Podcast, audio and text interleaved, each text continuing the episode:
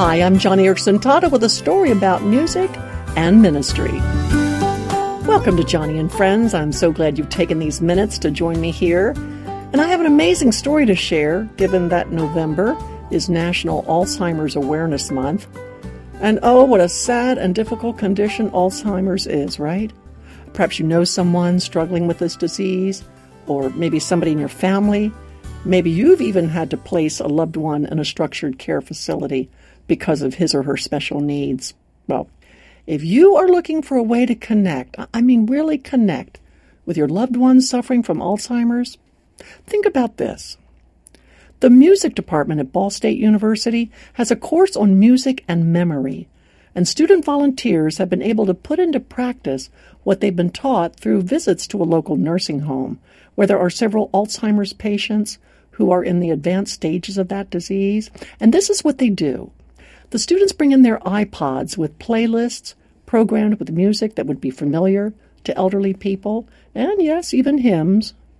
Abby, one of the student volunteers, spent one Sunday afternoon in the dining room of Ivy Hall, a nursing home, to share time with Jean, an individual with advanced Alzheimer's. She sat in front of Jean and using a headphone splitter that is a Y shaped device that allows two people wearing headphones to listen to the same iPod music. Abby put an earbud in Jean's ear. She then turned on the music. Because of the splitter, Abby was able to carefully observe Jean's reaction to each song. But that's not all. Abby just didn't sit there watching Jean.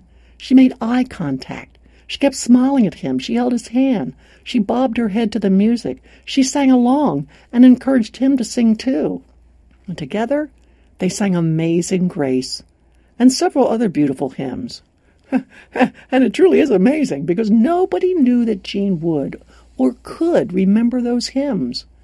But somewhere, somehow, deep in his mind, the powerful words of those timeless hymns were unlocked. And that day, for the first time in a long time, Jean was able to sing praise to God. Yes, it took time. Yes, it meant that Abby had to invest her afternoon in the whole session.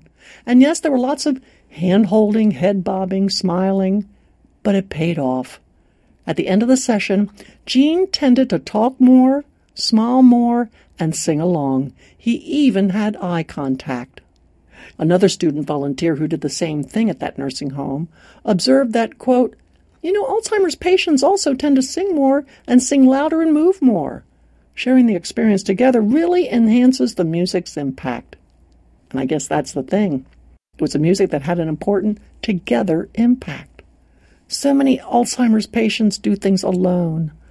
But the volunteers in Ball State observed that the residents really respond when listening together with someone rather than listening alone. The Bible says that two really are better than one, and Abby and the other volunteers from Ball State considered those visits the highlight of their whole study program. Friend, I'd love for you to see a video of the ministry that music can have in the lives of people who have Alzheimer's. I posted it today on my radio page at joniandfriends.org, and you really have to take a minute to watch it. It's that powerful. And Lord willing, it may give you an idea on how you too can have a ministry together with those who have Alzheimer's in your church family. So, looking forward to you dropping by later on at joniandfriends.org.